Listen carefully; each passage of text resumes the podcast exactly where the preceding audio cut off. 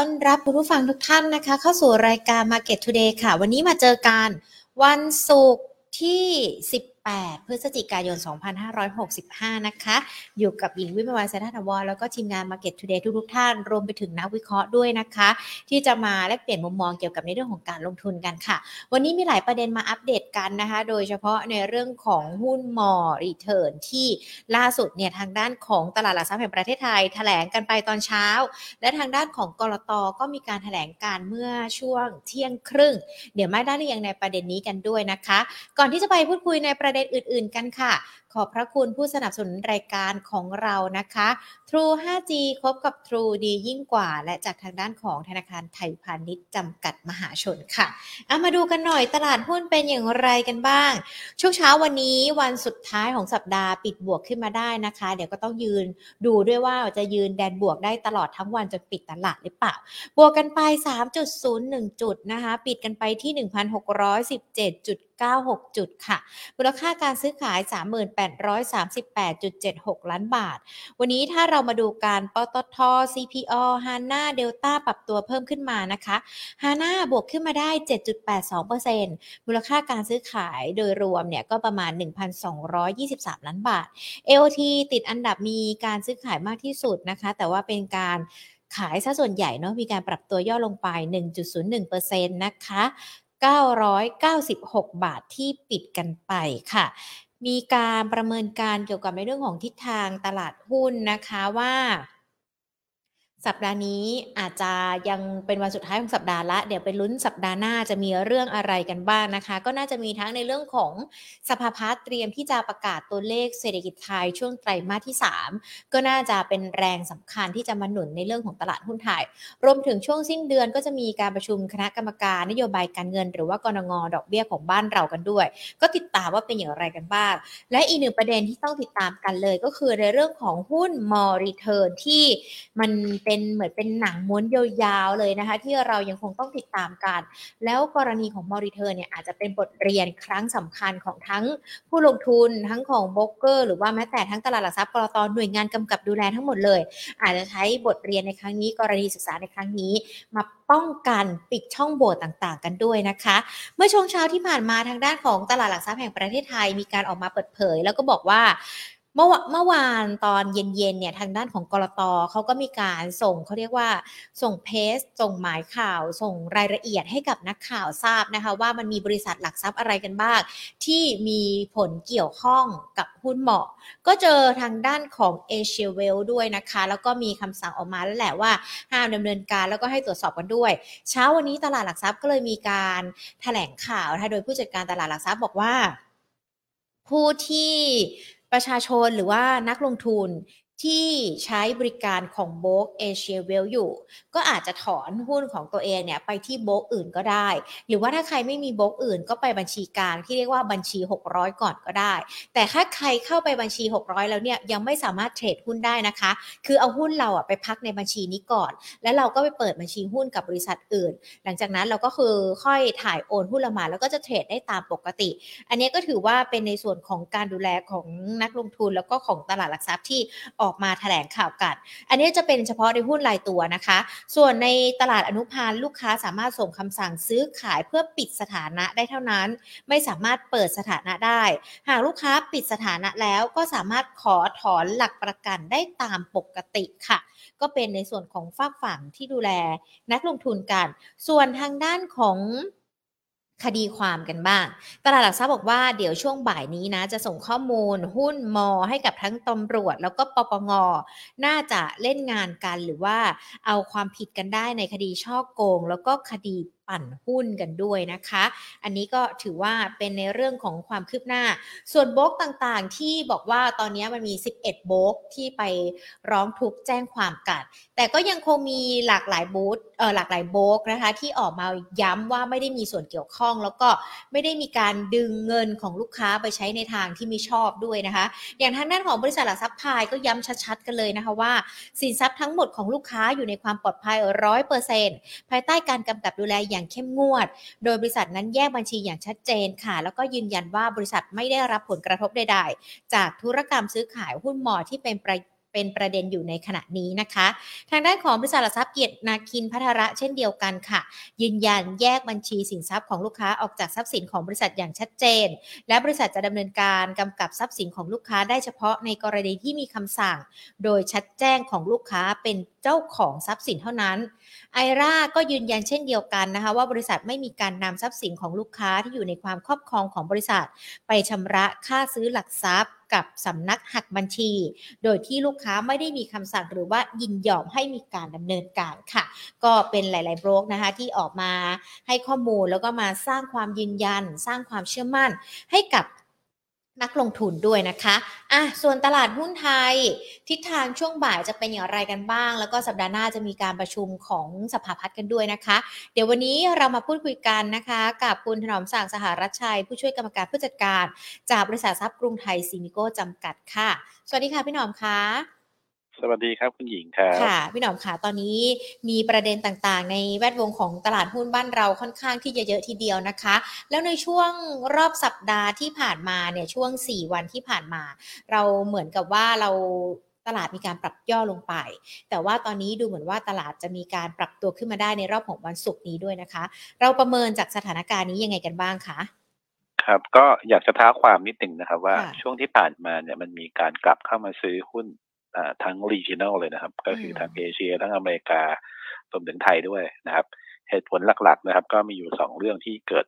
เหตุการณ์ก็คืออย่างแรกก็คือมันเรื่องเกี่ยวกับการเลือกตั้งกลางเทอมของอเมริกาซึ่งผลเลือกตั้งกลางเทอมเนี่ยก็คือพรรครีพับลิกันน่าจะชนะในเรื่องของสภาล่าง แล้วก็พรรคเดโมแครตชนะสภาสูงอันที่สองคือตัวเลขเงินเฟ้อนะครับ ของอเมริกาเดือนตุลาเนี่ยปรากฏว่าออกมาเนี่ยโตในอัตราที่ลดลงเจ็ดจุดเจ็ดเปอร์เซ็นจากที่คาดไว้เจ็ด เก้าเปอร์เซ็นซึ่งประเด็นเนี้ยก็ต้องบอกว่าเรื่องหลักๆที่แต่ก่อนทุกคนกลัวคือเรื่องของเงินเฟ้อถูกไหมครับ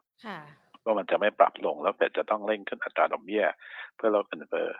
สัญญาณพวกนี้เริ่มเป็นสัญญาณที่บอกว่าแนวโน้มที่เฟดจะต้องเร่งขึ้นอัตราดอกเบี้ยเนี่ยมันน่าจะลดลงแล้วนะครับดูยังไงก็คือดูในแง่เกี่ยวกับที่ว่าเงินเฟ้อลงมาแล้วนะครับ แล้วก็ในเรื่องเกี่ยวกับตัวของผลกระทบก็คือว่าเดิมเนี่ยถ้าสมมติว่า คุณไบเดนก็คือพรรคเดโมแครตครองทั้งสองสภาถูกไหมครับเวลาเศรษฐกิจมีปัญหาเนี่ยแกก็จะอาจฉีดมาตรการกระตุ้นเศรษฐกิจแจกเงินอีก แจกเงินอีกเงินก็เฟ้ออีกถูกไหมครับ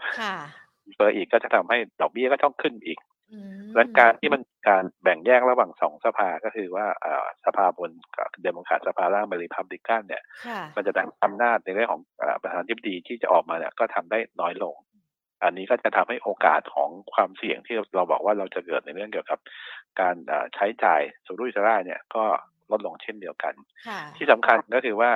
เวลาเศรษฐกิจมันเวลาเราอัดเม็ดเงินเข้าไปไม่ได้เนี่ยแนวโน้มที่จะต้อง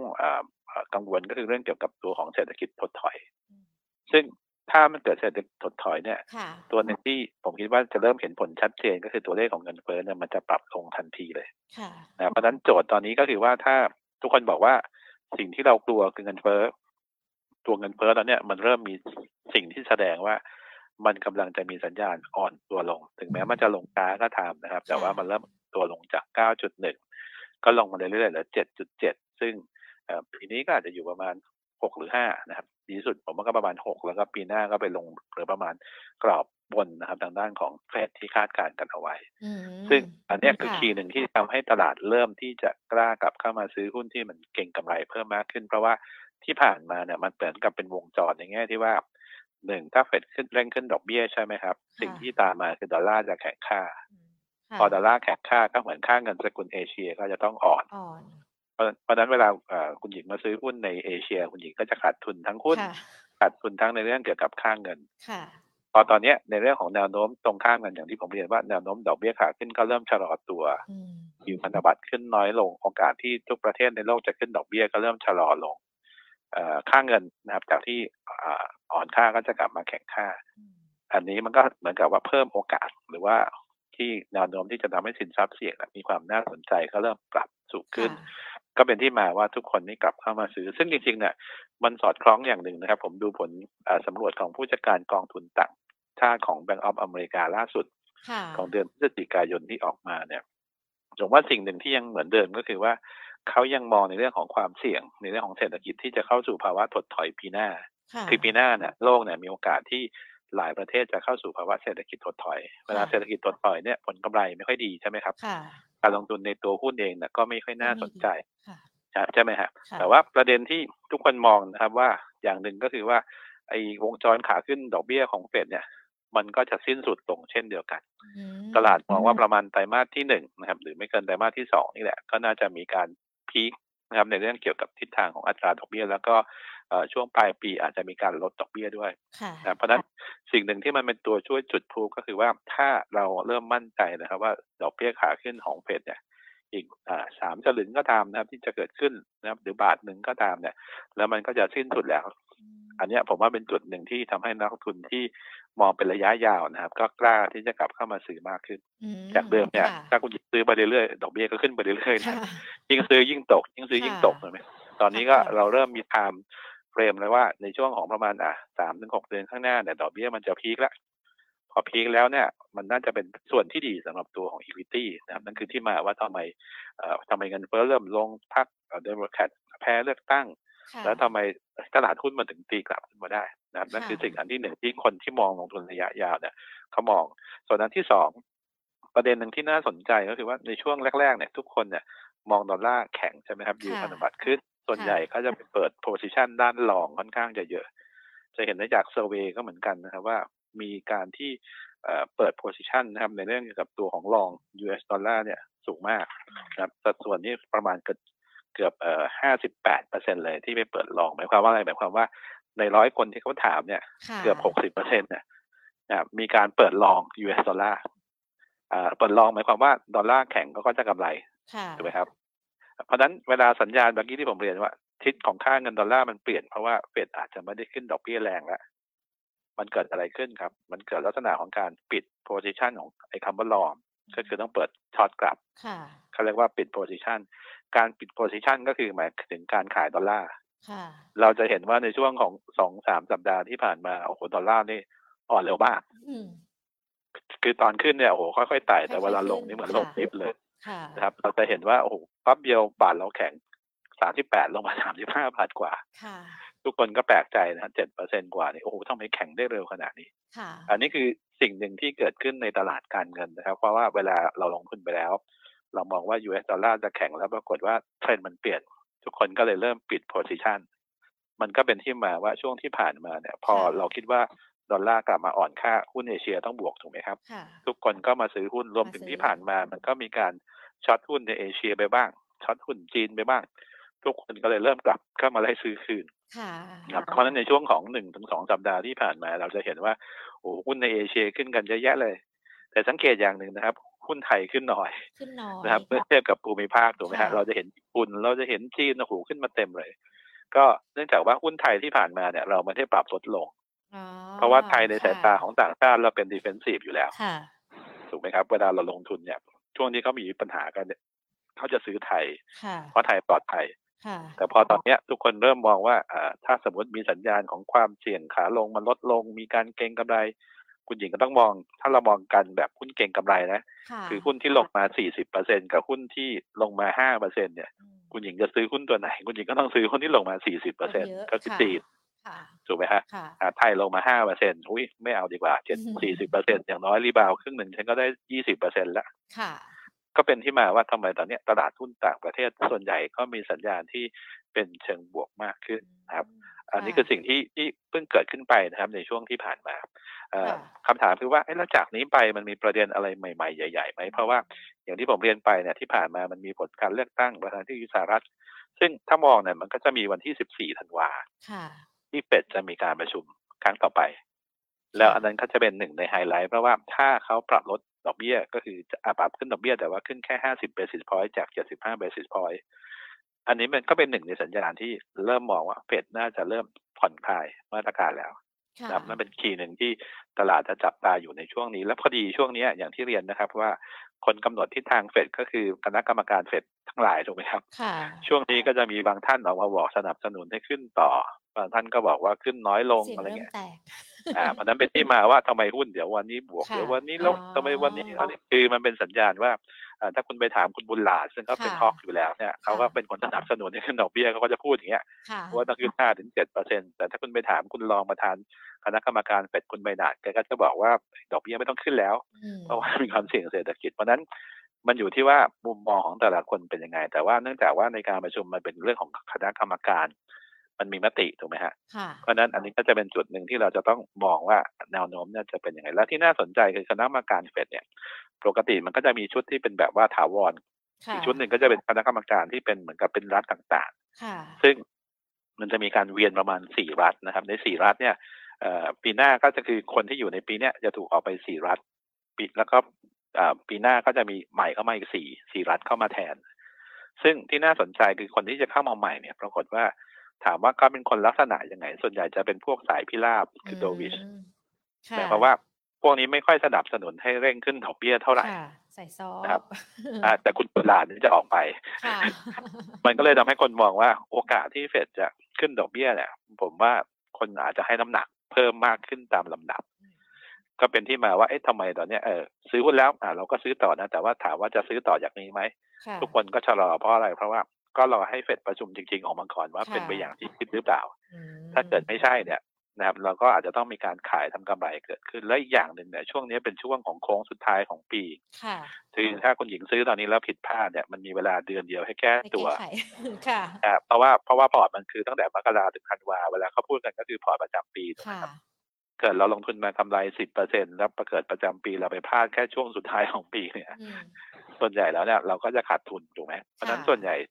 ผมว่าตั้งแต่ช่วงนี้เป็นต้นไปเนี่ยฝรั่งก็คงไม่ค่อยน่าจะทำอะไรเยอะละ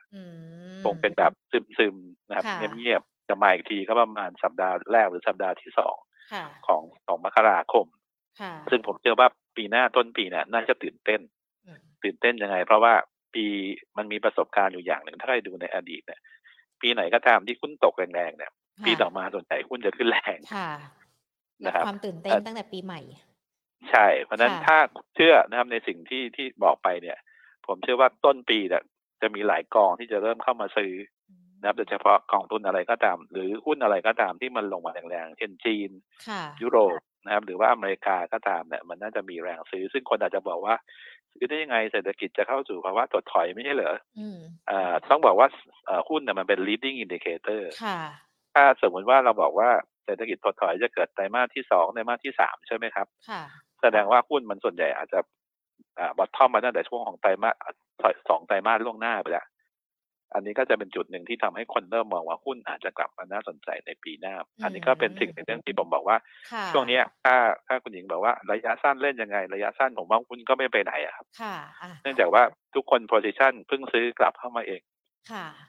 แล้วก็จะให้เขาเรียกว่าซื้อต่อมันก็ยังต้องรอใช่ไหมครับหลายปัจจัยที่ผมเรียนเราเสร็จหรือว่าจะให้ขาย มันก็อาจจะไม่ใช่เพราะว่ามันจะสิ้นปีแล้วเอ้ยมันอาจจะแบบดีขึ้นก็ได้นั้นส่วนใหญ่ผมเชื่อว่าตอนนี้มันจะเป็นลักษณะของการเล่นเป็น event play มากกว่าevent play ก็เป็นแบบ tactical ว่ามีประเด็นเรื่องอะไรระยะสั้นบ้าง อย่างบ้านเราก็จะมี World Cup มีเรื่อง SET fifty SET ร้อย index reshuffle ใหม่หรือว่าจะมีมาตรการกระตุ้นเศรษฐกิจ คือมันจะเล่นเป็นลักษณะรายตัวมากกว่าครับอีกอันหนึ่งก็จะเป็นลักษณะของการซื้อสำหรับการลงทุนใน ปีหน้าไปเลยปีหน้าไปเลย เช่น สมมติว่าถ้าตอนเนี้ยเรามองว่าจีนนะครับจะสามารถผ่อนคลายล็อกดาวน์ได้ อย่างที่เขาบอกจริงก็ประมาณมีนาอ่าหรือไตรมาสที่สองนะครับ สิ่งที่เราจะเห็นชัดเจนก็คือว่าอะไรที่เกี่ยวกับจีน ก็จะต้องฟื้นตัวถูกไหมครับ แล้วก็โดยเฉพาะกลุ่มยิงท่องเที่ยวจะได้ประโยชน์ค่อนข้างจะมากด้วย ก็เป็นที่มาว่าตอนนี้ก็อยู่ในช่วงของการสะสมหุ้นว่าเราจะซื้อหุ้นกลุ่มอะไรดี แต่ว่าอย่างที่ผมเรียนหลัก ๆ ตอนเนี้ย ถ้าผมเชื่อว่าจีนนะครับ จะผ่อนคลายมาตรการล็อกดาวน์ช่วงนี้ผมก็จะเริ่มเก็บสะสมหุ้นอะไรก็ได้ที่เกี่ยวข้องกับจีน ซึ่งถ้าเราเห็นตอนนี้ที่เริ่มขึ้นมาแรงนะครับ ก็จะมีฮาน่าค่ะไมโครเอเล็กซึ่งฮาน่าโดดมาค่อนข้างเยอะ ซึ่งขึ้นมาค่อนข้างจะเยอะนะครับ มีหุ้นของคาราบาวกรุ๊ปนะครับมีหุ้นที่เกี่ยวข้องกับการท่องเที่ยวทั้งหลายนะครับสปาเซ็นเทลพวกนี้พวกนี้ก็จะเป็นหุ้นเอราวันก็จะได้ประโยชน์ก็ อันนี้ก็จะเป็นการซื้อสะสม เพราะนั้นคนที่ลงทุนช่วงนี้ก็ต้องมองไกลนิดหนึ่งนะครับ เพราะว่าถ้ามองใกล้เนี่ยเราอาจจะมองเห็นว่า ซื้อก็ไม่ไปไหนเลยหุ้นนิ่งๆถูกไหมฮะ อันนี้ก็จะเป็นลักษณะอย่างเงี้ยผมว่าจะเป็นต่อเนื่องไปถึงตลอดช่วง ดีไม่ดีก็อาจจะรอตลอดทั้งปีนี้เลยก็ได้นะครับ กรอบมันจะไม่ได้แกว่งแรงมากนะครับ หรือว่าลดมากมันขึ้นอยู่กับเหตุการณ์ที่จะเข้ามากระทบก็เหตุการณ์สำคัญก็อยู่ที่เฟดจะพูดยังไง อันที่สองคือเรื่องสงคราม ซึ่งแค่มีขีปนาวุธตกไปนี้ก็เป็นเรื่องราวเยอะซึ่งถ้าพูดถึงขีปนาวุธอะไรก็ตามผมว่าสิ่งที่ต้องจับตาคือหน้าหนาวในยุโรปกับอเมริกา เพราะว่าอย่าลืมว่าวิกฤตพลังงานเนี่ยมันยังอยู่ในยุโรปถูกไหมครับ ปีนี้ตอนนี้ยังโชคดีคือ ตัวของแก๊สธรรมชาติเหลวเนี่ยมันปรับลงเพราะอะไรเพราะว่ามันไม่หนาว ตอนนี้ยุโรปยังไม่หนาว แต่เขาเริ่มบอกว่ามันอาจจะหนาวขึ้นเรื่อยๆเพราะนั้นถ้าอากาศหนาวเนี่ย ไอ้ก๊าซปิโตรเลียมเหลวเนี่ยมันก็จะมีความต้องการมากขึ้นทำไมต้องการเยอะเพราะว่ารัสเซียไม่ส่งมาให้ตามท่อถูกไหมครับ ทุกคนก็เลยต้องการพลังงานทดแทน ซึ่งส่วนใหญ่ก็จะใช้ตรงนี้ถ้าสมมติว่ามันเกิดหนาวขึ้นมาแล้วความต้องการก๊าซปิโตรเลียมสูงเนี่ยเขาเรียกว่า LPG สูงเนี่ยมันก็ทำ LNG สูงเนี่ยมันก็จะทำให้ตัวของดีมาน้ำมันกลับมาดีมาถ่านหินกลับมาแต่ตอนนี้ราคาน้ำมันพลังงานเนี่ยมันลง เพราะว่า สัญญาณปัจจุบันเนี่ยก็คืออย่างที่ผมเรียนว่าพอดีมันยังไม่ได้หนาวเท่าไหร่คนก็เลยมองว่าในช่วงหน้าหนาวนี้อาจจะไม่กระทบก็ได้ เพราะนั้นมันจะมีกลุ่มที่เวียงเวียงก็คือนี่แหละกลุ่มในเรื่องเกี่ยวกับพลังงานนี่แหละ จะเป็นกลุ่มที่อาจจะแบบเดี๋ยวขึ้น เดี๋ยวลงก็ได้นะครับอันนี้เป็นตัวแปรหลักสำหรับตัวของการลงทุนในช่วงของระยะสั้นครับส่วนในเชิงของตัวเลขเศรษฐกิจนะครับที่จะเข้ากันก็คือว่าอาทิตย์หน้าก็คือวันจันทร์หน้าจะมีการประกาศโดยสภาพัฒน์ consensus คาดว่าก็คือว่าตัวของการเติบโตนะครับ ถ้าเทียบไตรมาสต่อไตรมาสจะโตประมาณ 0.9เปอร์เซ็นต์ดีขึ้นเมื่อเทียบกับไตรมาสสองที่ 0.7 ส่วนถ้าเทียบ year on year เนี่ยก็จะโตถึง 4.5เปอร์เซ็นต์เทียบกับไตรมาสสองที่ 2.5เปอร์เซ็นต์ซึ่ง 4.5เปอร์เซ็นต์เนี่ยก็สอดคล้องกับที่แบงก์ชาติเขาบอกไปแล้วนะครับ เมื่อไม่กี่วันนี้เองว่าโตไม่ต่ำกว่า3เปอร์เซ็นต์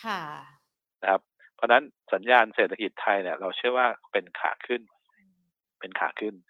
ตัวที่เป็นตัวช่วยนะครับทำให้ตัวของไตรมาสสามดีขึ้นนะครับ น่าจะมาจากในเรื่องเกี่ยวกับตัวของหนึ่งก็คือเรื่องของจำนวนนักท่องเที่ยวหรือภาคบริการที่ดีขึ้นนะครับ ปีนี้ก็คาดไว้ประมาณ 9.2 ล้านคนจากปีที่แล้ว 4 แสนนะครับ อีกอันหนึ่งที่ดีขึ้นก็จะเป็นเรื่องเกี่ยวกับตัวของการบริโภคภาคเอกชนก็คือพวกเรานี่แหละ มีการใช้จ่ายเพิ่มเติมมากขึ้น นะครับซึ่งเขาคาดว่าจะโต 5.6%จากปีที่แล้วที่ 0.3%นะอันนี้คือ key key ตัว key หลักที่ทำให้เศรษฐกิจไทยดีขึ้นคำถามคือว่าเอ๊ะถ้ามันออกมาต่ำกว่านี้นิดหน่อยจะเป็นอะไรไหม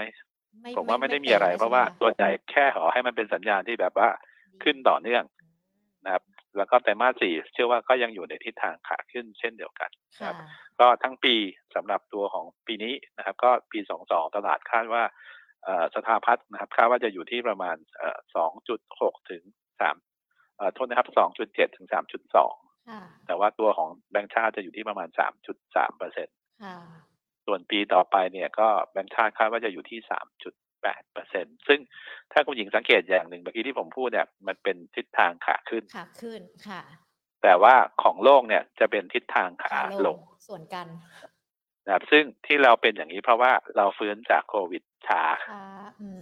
นะเพราะว่าเศรษฐกิจเราในช่วงของไตรมาสสองเนี่ยยังต่ำกว่าช่วงของ pre โควิดเลยแต่คนอื่นเนี่ยเขาทะลุโควิด กันไปหมดแล้วนะครับเพราะนั้นอันนี้ก็จะเป็นจุดหนึ่งที่ทำไมเอ๊ะทำไมหุ้นไทย หรือว่าอินโดนีเซียคล้าย ๆ กัน เป็นดีเฟนซีฟเพราะว่าเศรษฐกิจของเราเป็นขาขึ้น คนอื่นก็เป็นขาลงนะครับ แล้วก็ถ้าเรามองในเรื่องของภาพเศรษฐกิจเรามาลิงก์กับตัวของการลงทุนยังไง ก็คือว่าถ้าเรามองในภาพใหญ่เนี่ย ปีนี้ปีหน้าก็ยังโตอยู่ถูกไหมครับ เพราะฉะนั้นหุ้นที่ผันผวนตามเศรษฐกิจ เช่น กลุ่มธนาคารพาณิชย์ กลุ่มอสังหาริมทรัพย์นะครับ กลุ่มที่อิงกับการบริโภคในประเทศ ซึ่งกลุ่มอิงการบริโภคในประเทศเนี่ยผมเชื่อว่าน่าสนใจนิดนึงพอดีปีหน้าเราจะมีการเลือกตั้งถูกไหมครับอันนี้มันก็จะมีโอกาสที่จะมีการเติบโตได้สูงขึ้น ถึงแม้ว่าจะมีกระทบจากเรื่องของเงินเฟ้อทำให้ตัวมาจิ้นอาจจะลดลง แต่ผมเชื่อว่าถ้ามีการเลือกตั้งมีเงินสะพัดอย่างน้อยมันก็ทำให้ตัวของเศรษฐกิจก็จะมีสัญญาณที่ดีขึ้นเพราะฉะนั้นกลุ่มที่เกี่ยวข้องเนี่ยผมเชื่อว่าน่าจะดีนะครับ ในเรื่องของการบริโภคในประเทศโดยเฉพาะไม่ว่าจะเป็นค้าปลีกนะครับตัวที่น่าสนใจถ้าพูดถึงตอนนี้ทุกคนจะพูดเหมือนกันก็คือ CPO เพราะว่าเป็นคนที่ขึ้นช้ามากนะครับ CPO ก็จะได้ประโยชน์จากท่องเที่ยวต่างชาติด้วยนะครับ ตัวอื่นก็ในกลุ่มอาจจะเป็นพวกของ CRC นะครับ Central Retail นะครับรวมถึงในเรื่องของ SNNP สีนานาพันธ์นะครับหรือว่าตัวของโอโซสภาเป็นต้น แต่ว่าโอโซสภานี่อาจจะน้อยหน่อยเมื่อเทียบกับตัวอื่นครับอันนี้ก็ถ้าพูดถึงค้าปลีก ถ้าพูดถึงแบงค์แบงค์เนี่ยจุดเด่นที่น่าสนใจก็คือว่า ถ้าเรามองเศรษฐกิจปีหน้า ตัวที่เป็นตัว driver เนี่ยมันจะมาจากนอกจากท่องเที่ยวนะครับ ก็คือจำนวนนักเที่ยวต่างชาติที่จะเพิ่มเป็น 20 ล้านคนแล้วเนี่ย จะมีเรื่องของการลงทุน ซึ่งมีทั้งภาคเอกชนแล้วก็ภาครัฐ ซึ่งเวลาเราพูดถึงการลงทุนนะเราจะนึกถึงหุ้นกลุ่มอะไรบ้างนะครับอันแรกก็จะเป็นในเรื่องเกี่ยวกับนิคม ก็มีอมตะ WHA แล้วก็ถ้าพูดถึงในเรื่องของอุตสาหกรรมที่เขาจะมาลงทุนส่วนใหญ่เราทราบอยู่แล้ว น่าจะเป็นพวกของ EV ที่เกี่ยวข้องนะครับ ซึ่งพวก EV ที่เกี่ยวข้องส่วนใหญ่ก็จะไปเกี่ยวกับยานยนต์ อาจจะเป็น Avico High Tech สมมุติ Advance นะครับหรือว่าตัวที่เกี่ยวข้องกับแบตเตอรี่ทั้งหลายนะครับ NEX GPSC อะไรพวกนี้เป็นต้น ก็จะเป็นกลุ่มที่เชื่อว่าน่าจะยังคงไปได้ดี อันนี้เราอิงจากภาพ macro ที่เรามองจากข้างบนลงไปข้างล่างนะครับไม่ได้มองจากข้างล่างไปข้างบนครับไม่ใช่เป็น bottom up เป็นเป็น top down อยู่นั้นอันนี้ก็จะเป็นอีกกลุ่มที่น่าสนใจส่วนแบงค์เนี่ย ผมเชื่อว่าถ้าสินเชื่อที่แบงค์ที่เน้นสินเชื่อ industrial เยอะๆก็จะเป็นแบงค์กรุงเทพซึ่งอันนี้ก็จะเป็นแบงค์ที่ดูแล้วน่าจะได้ประโยชน์สูงสุด นะซึ่งไม่ใช่เฉพาะในเมืองไทย อินโดนีเซียเขาก็กำลังโตด้วยแล้วกรุงเทพก็มีลงทุนในอินโดนีเซียด้วย เขาก็จะได้สองต่อนะครับในเชิงเกี่ยวกับตัวของการขยายตัวของสินเชื่อด้วยนะครับแล้วก็ดอกเบี้ยก็ยังเป็นทิศทางขาขึ้นอยู่นะครับของเราจะขึ้นช้ากว่าเขาแต่ก็ขึ้นใช่ไหมแต่ก็ยังเป็นขาขึ้นนะครับ เพราะนั้นอันนี้ก็จะทำให้แบงก์ก็ยังคงเป็นจุดที่น่าสนใจแต่ผมเลือกแบงก์กรุงเทพมา เพราะว่าผมเชื่อว่าตัวแทนที่ดีสำหรับในเรื่องของการลงทุนระยะ ยาวเลยนะสำหรับตัวของแบงก์กรุงเทพ ส่วนกลุ่มที่ยังตอนนี้ยังดูไม่ดีเลยนะครับ ก็จะเป็นกลุ่มไฟแนนซ์ถ้าเราเห็นนะครับ โอ้หลายตัวในไฟแนนซ์ไม่ยับขึ้นเลยนะครับนอกจากเรื่องดอกเบี้ยแล้วครับ เนื่องจากว่าพวกนี้ส่วนใหญ่ต้นทุนดอกเบี้ยอาจจะสูงขึ้นจากภาระจากสาขาขึ้นของดอกเบี้ย มันก็มีเกณฑ์ของตลาดเกณฑ์ของทางแบงก์ชาติเกณฑ์ของที่กำหนดออกมาใหม่ ซึ่งเกณฑ์แต่ละอย่างเนี่ยมันจะทำให้ความสามารถในการทำกำไรเนี่ยมันอาจจะปรับลดลง ใช่ไหมครับ อันนี้คือปีที่ทำให้คนมองว่าถึงแม้ว่างบที่มันจะออกมาดูไม่ได้แย่นะครับ แต่ปีหน้ามันมีความเสี่ยงนี้มันอาจจะลดลง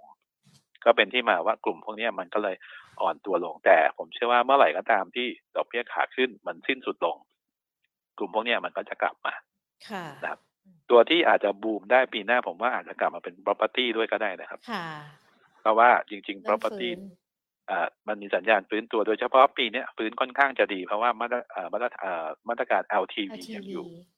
แล้วก็การโอนที่เขาลดค่าโอนให้ก็ยังอยู่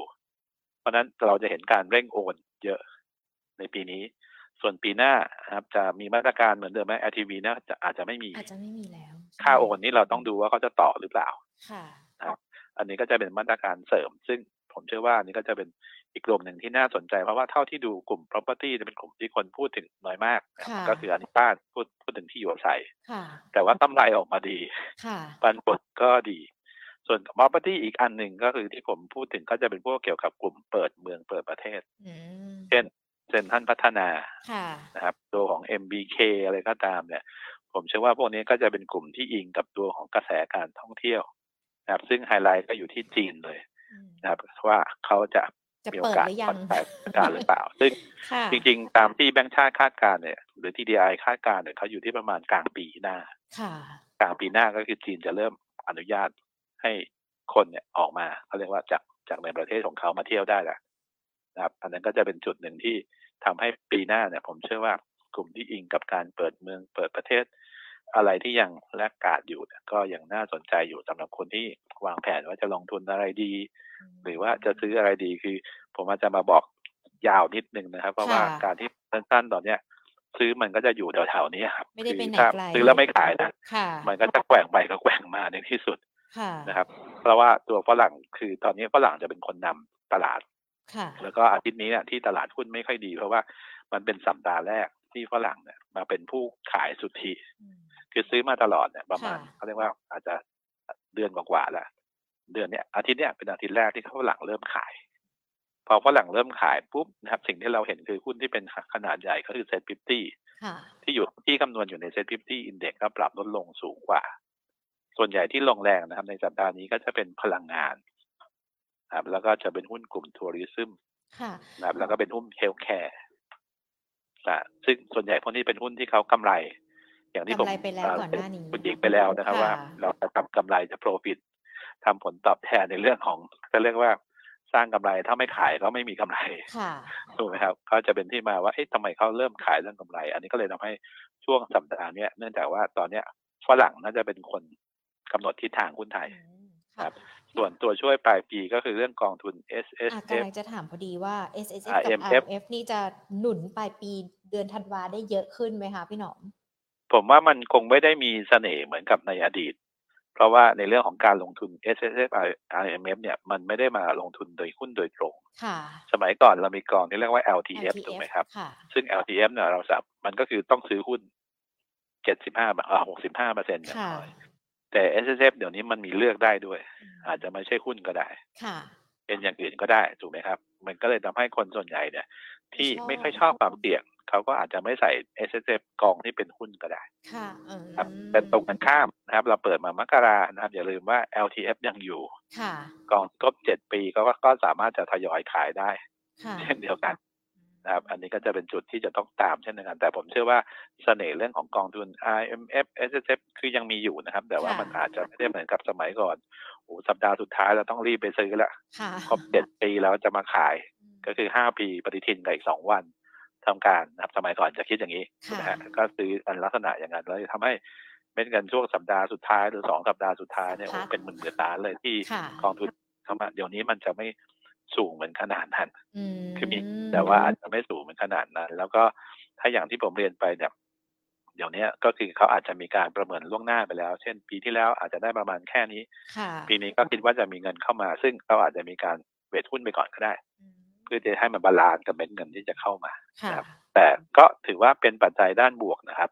สิ่งที่ผมเป็นห่วงก็คือว่าปัจจัยด้านลบ ซึ่งด้านลบผมมองตอนเนี้ย จริง ๆ ไทยเนี่ยไม่ได้มีอะไรด้านลบนะครับในเชิงของปัจจัยพื้นฐานก็ไม่ได้มีมีอย่างเดียวที่ผมมองแล้วเขาอ่าไม่ไม่ได้คือมันอาจจะมองว่าลบหรือเปล่า คือในเรื่องของ valuation ของหุ้นไทยมากกว่า คือ อัพไซด์ของหุ้นไทยเนี่ยมันมีไม่เยอะยังจำกัดครับ ที่มันมีไม่เยอะคือ e a r n i n g per share ของ growth ของตลาดหุ้นไทยมันค่อนข้างจะต่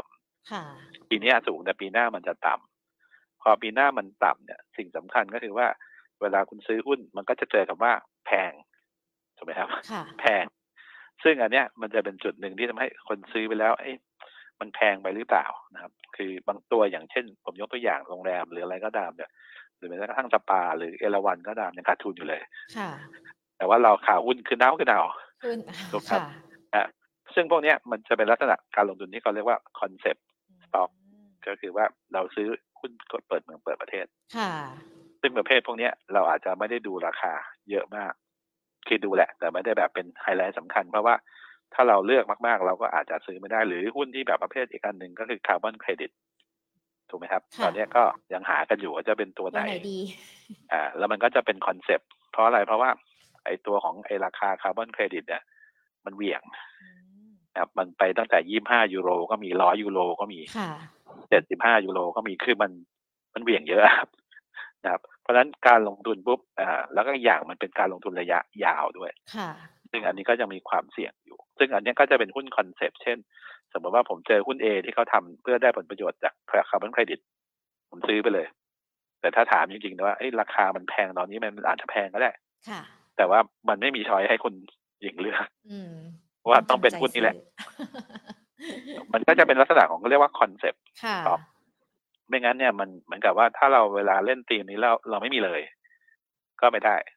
ถูกไหมฮะก็จะเป็นอีกประเภทหนึ่งที่จะเป็นลักษณะของการซื้อเพราะนั้น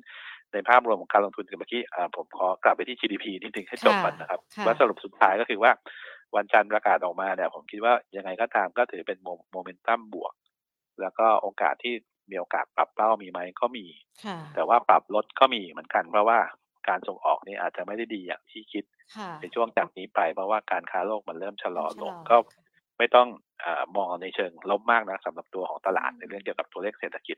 ออกมาก็ยังให้น้ำหนักในเชิงบวกมากกว่า แล้วก็คิดว่ากลุ่มอิงการบริโภคในประเทศก็ยังน่าสนใจมากที่สุดครับ ส่วนหุ้นที่ต้องระวังก็จะเป็นหุ้นที่เกี่ยวข้องกับไซคิโคก็คือวัฏจักรเศรษฐกิจ เพราะว่าเมื่อกี้ผมเรียนไปแล้วว่าปีหน้าเนี่ยโอกาสที่การค้าระหว่างประเทศจะแย่บางประเทศอย่างเช่นยุโรปอาจจะเข้าสู่ภาวะ recession เพราะฉะนั้นหุ้นส่งออกที่เราเคยโดดเด่น อาจจะไม่เด่นมากก็ได้ในปีหน้าเพราะฉะนั้นส่งออกผมเชื่อว่าปีหน้านะไม่ค่อยเด่น ตรงข้ามหุ้นที่แบบเป็นลักษณะที่ผมเรียนอย่างพวกยานยนต์ชิ้นส่วนนะครับ หรือกลุ่มอื่นๆที่มันแลกกาดอิงการบริโภคในประเทศค้าปลีกอะไรพวกเนี้ยก็น่าจะเริ่มกลับมาดีขึ้นนะครับ ผมว่าอันนี้ก็จะมีการพลิกกลับก็หาจะหาหุ้นเข้ามาเสริมเพิ่มเติมนะครับในเรื่องของการลงทุนเพื่อจะทำพอร์ตของเรา ให้มันไปกับตัวของสภาวะตลาด แต่ว่าระยะสั้นจริง ๆ เนี่ยก็ต้องเรียนตามตรงว่าวอลุ่มตอนนี้มันก็จะอยู่ประมาณห้าถึงหกหมื่นล้านบาทต่อวันนะครับ แล้วก็ไปไหนไกล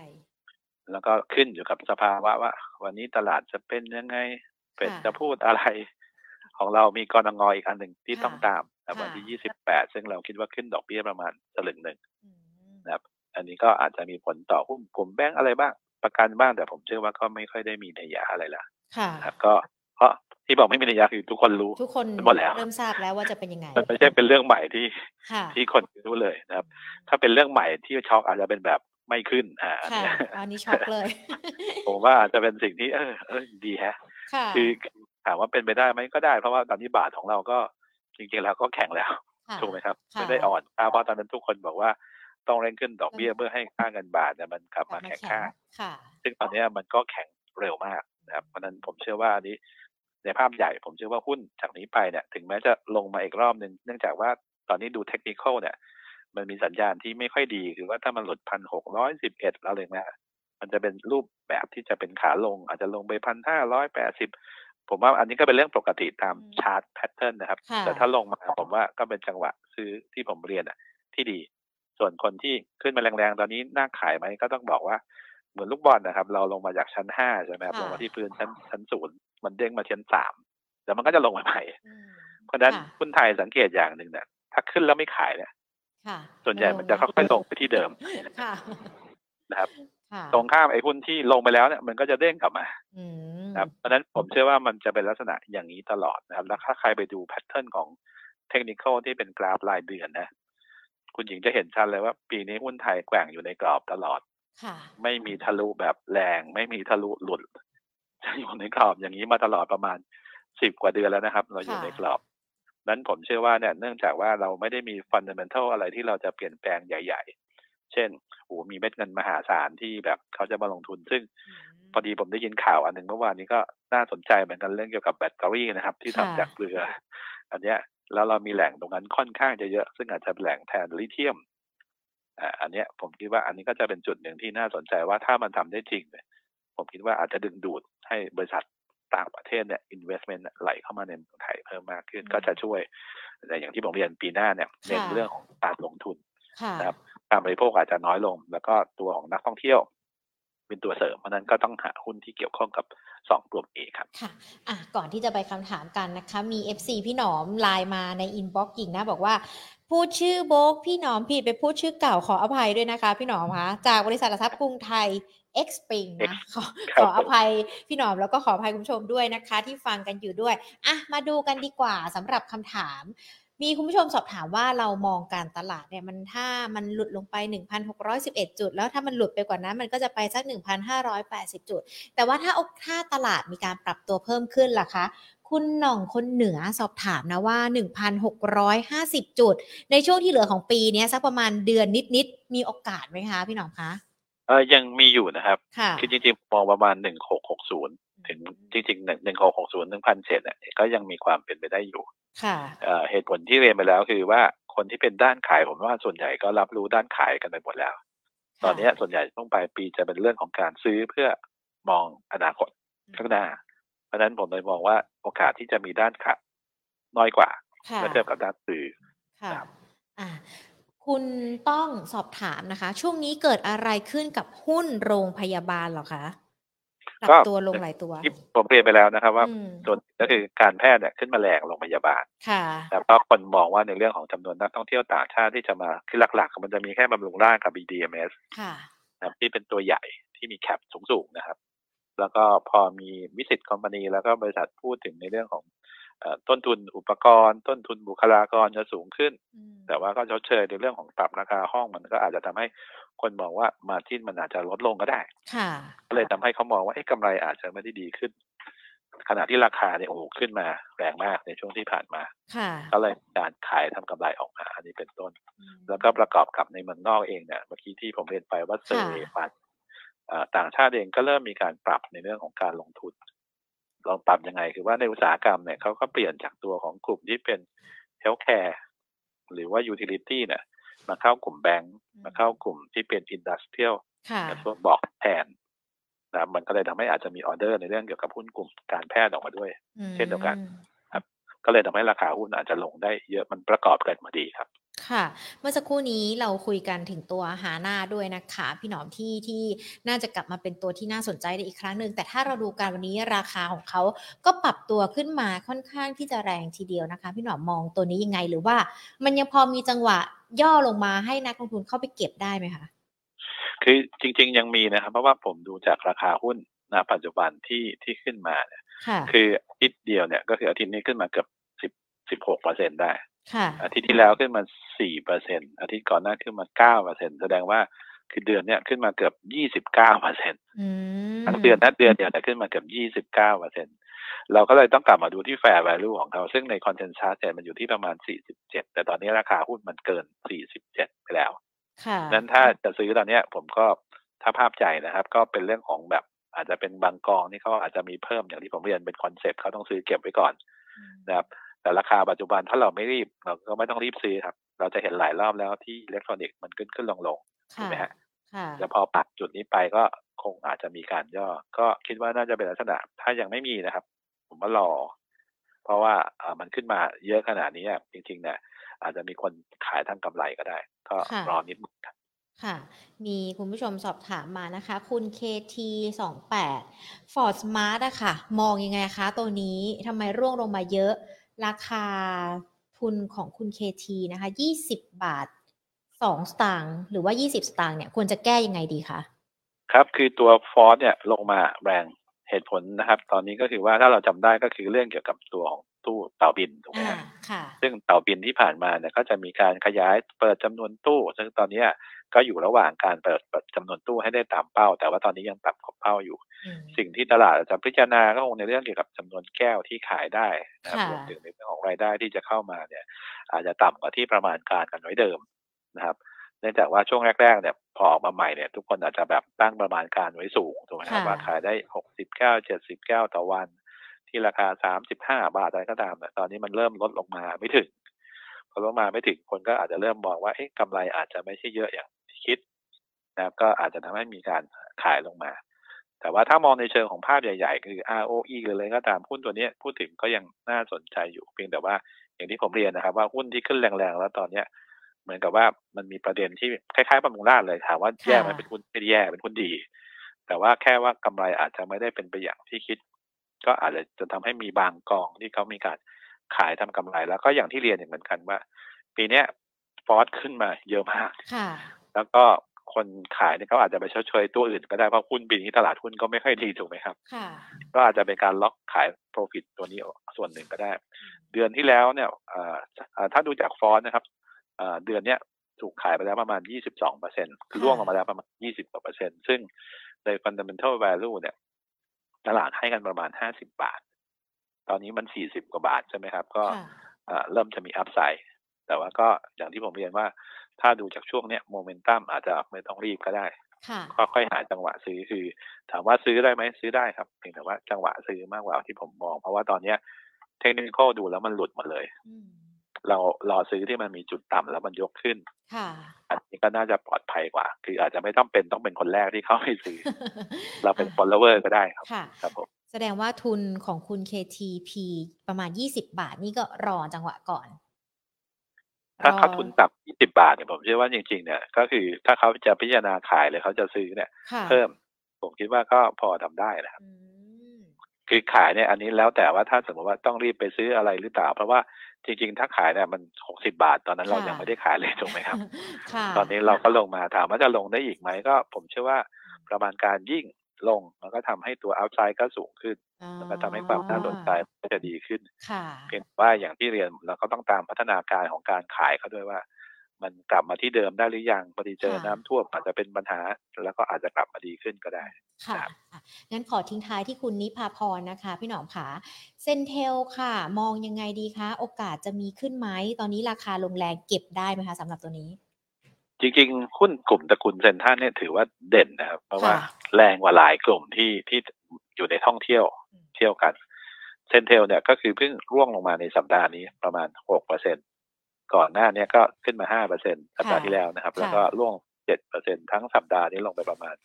เท่าทั้งเดือนกันยาพฤศจิกาลงไปประมาณหกจุดเก้าเปอร์เซ็นต์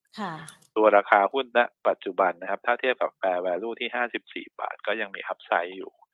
ผมเชื่อว่ากลุ่มพวกนี้ยังน่าสนใจแต่พอดีมีอันหนึ่งที่น่าสนใจสำหรับช่วงของสัปดาห์นี้นะครับ ปรากฏว่าหุ้นทัวริซึมเนี่ยถูกขายทำกำไรเยอะ นะครับเหมือนบำรุงด้านเลย เพราะว่าอย่าลืมว่าเดี๋ยวพออาจจีนมาล็อกดาวน์คนกลัวอีกอ้าวหุ้นที่ถูกลงก็ต้องเป็นหุ้นท่องเที่ยวถูกไหมครับอันนี้ก็จะเป็นจุดหนึ่งที่ทำให้มีการ profit taking เกิดขึ้น ก็สำหรับเซนเทลผมว่าถ้าเป็นไปได้ตอนนี้จริงๆพื้นฐานซื้อนะครับ เพียงแต่ว่าในเชิงเทคนิค อาจจะต้องรอจังหวะในเรื่องของการซื้อรอบใหม่ว่าจะอยู่ที่เท่าไหร่ ตอนนี้ก็หลุดแนวรับสำคัญที่ประมาณ 47 บาทลงมา ถ้าเป็นชาร์ตรายวันนะครับ แล้วก็ จุดซื้อใหม่ตอนนี้ก็จะอยู่ที่ประมาณ 45 บาทกับประมาณ 40 บาท แต่ผมยังชอบหุ้นตัวนี้นะครับ อืมอ่า ก็ยังมีความน่าสนใจกันอยู่นะคะสำหรับตัวเซนเทลนะคะ วันนี้พี่หนอมมาพูดคุยกันทั้งปัจจัยต่างๆ ที่เกิดขึ้นในต่างประเทศในประเทศของไทยมุมมองคาดการ ตัวเลข GDP กันก่อนที่สภาพัฒน์จะมีการประกาศในสัปดาห์หน้า จะได้ถือว่าเป็นการเตรียมความพร้อมสำหรับในเรื่องของการลงทุนกันด้วยนะคะ แล้วก็ยังแตะไปในเรื่องของการชุมกรงงที่เราเตรียมจะมีการพูดคุยกันด้วย ทิศทางอัตราดอกเบี้ยทั้งโลกทั้งของไทยนะคะ เชื่อว่าวันนี้นักลงทุนน่าจะได้รับความรู้ที่เป็นประโยชน์รวมไปถึงหุ้นต่างๆ ที่วันนี้พี่หนอกนำมาฝากด้วยนะคะ ขอบพระคุณมากๆเลยนะคะ แล้วโอกาสหน้าพูดคุยกับ Market Today อีกนะคะ ขอบคุณครับค่ะสวัสดีค่ะ คุณถนอมศักดิ์สหรัชชัยนะ ผู้ช่วยกรรมการผู้จัดการบริษัททรัพย์กรุงไทยเอ็กซ์ปริงนะคะ วันนี้มาพูดคุยกันเกี่ยวกับในเรื่องของประเด็นมุมมอง ภาวะเศรษฐกิจที่เกิดขึ้นของไทย ในสัปดาห์หน้าสภาพัฒน์จะมีการประกาศตัวเลข GDP กันในไตรมาสสามก็มองว่าน่าจะมีทิศทางที่ดีขึ้น เศรษฐกิจดีก็ส่งผลมายังตลาดหุ้นไทยให้ปรับตัวดี แต่ว่าหุ้นไทยยังคงต้องรอในเรื่องของเฟดกันด้วยนะคะ รอในเรื่องของดูจังหวะสงครามระหว่างรัสเซียยูเครนกันด้วยก็อาจจะทำให้มีการแกว่งๆกันไปบ้าง ต้องดูว่าเฟดเนี่ยจะมีการชะลอการปรับขึ้นอัตราดอกเบี้ยด้วยหรือเปล่า พอมีการส่งสัญญาณแบบนี้มาค่าเงินดอลลาร์สหรัฐก็อ่อนค่าลงเงินบาทก็แข็งค่าขึ้น มันก็เลยอาจจะทำให้เม็ดเงินเคลื่อนย้ายกันนะคะ ช่วงนี้ก็เลยอาจจะเห็นตลาดหุ้น ไม่ไปไหนไกล เพราะว่าไม่ได้มีปัจจัยอะไรใหม่ใหม่ ๆ มาสนับสนุนด้วยนะคะอะวันนี้ขอบพระคุณทุกท่านที่ติดตามคุณอวิเดชขออภัยด้วยนะ เดี๋ยวพรุ่งนี้มาใหม่ตั้งแต่บ่ายสองวันจันทร์เนาะวันจันทร์มาใหม่ตอนบ่ายสองนะคะ จะได้มาสอบถามคำถามกันด้วย คุณสมรักใน Facebook นะคะ ถ้ายังดูอยู่ส่งดาวมาให้ขอบพระคุณนะคะ หญิงแล้วก็ทีมงานมาเก็ตทูเดย์ขอบพระคุณนะคะที่คุณสมรักส่งดาวมาให้ด้วยนะอะทักทายคุณอื่นๆ น้องชาวนานสวัสดีค่ะ คุณใหญ่ ๆ คุณณ นันทพันธ์นะคะ คุณสวสว คุณการูนคุณสมาน คุณการดานะคะ สวัสดีทุกทุกท่านเลยนะคะ ที่ติดตามรับชมรับฟังกัน สวัสดีทางด้านของ YouTube ด้วยนะคะ คุณจีรกิจอาจารย์วิชัย คุณลูกเกดคุณพีรพงศ์คุณอัครรัตน์คุณต้องนะคะ คุณหน่องคนเหนือ คุณ KTP 28 คุณนิพาพร และคุณทวิเดช สวัสดีทุกทุกท่านค่ะ คุณสมรักยังอยู่ด้วยนะ โอ้ ขอบพระคุณมาก ๆ เลยนะคะ ที่ติดตาม Market Today ของเราตั้งแต่ ต้นจนจบรายการเลยนะคะ รายการของเรานะคะมีการทุกๆบ่ายสองวันจันทร์ถึงวันศุกร์และในขณะเดียวกันเราก็มีการอัปเดตข่าวสารต่างๆ มีทิปต่างๆ ที่นำมาฝากกันด้วยนะคะ ดังนั้นถ้าไม่อยากพลาดในเรื่องของการเงินการลงทุนรวมไปถึงประเด็นร้อนที่เกิดขึ้นในแวดวงของการลงทุน ติดตามกันนะคะ Facebook Money and Banking Channel นะคะ กดไลค์กันไว้เลย ส่วนทางด้านของ YouTube ก็ Money and Banking Channel เช่นเดียวกัน Subscribe กันไว้นะคะ จะได้เป็นเพื่อนกันตลอด 24 ชั่วโมงวันนี้หมดเวลาแล้วนะคะ ลากันไปก่อน สวัสดีค่ะ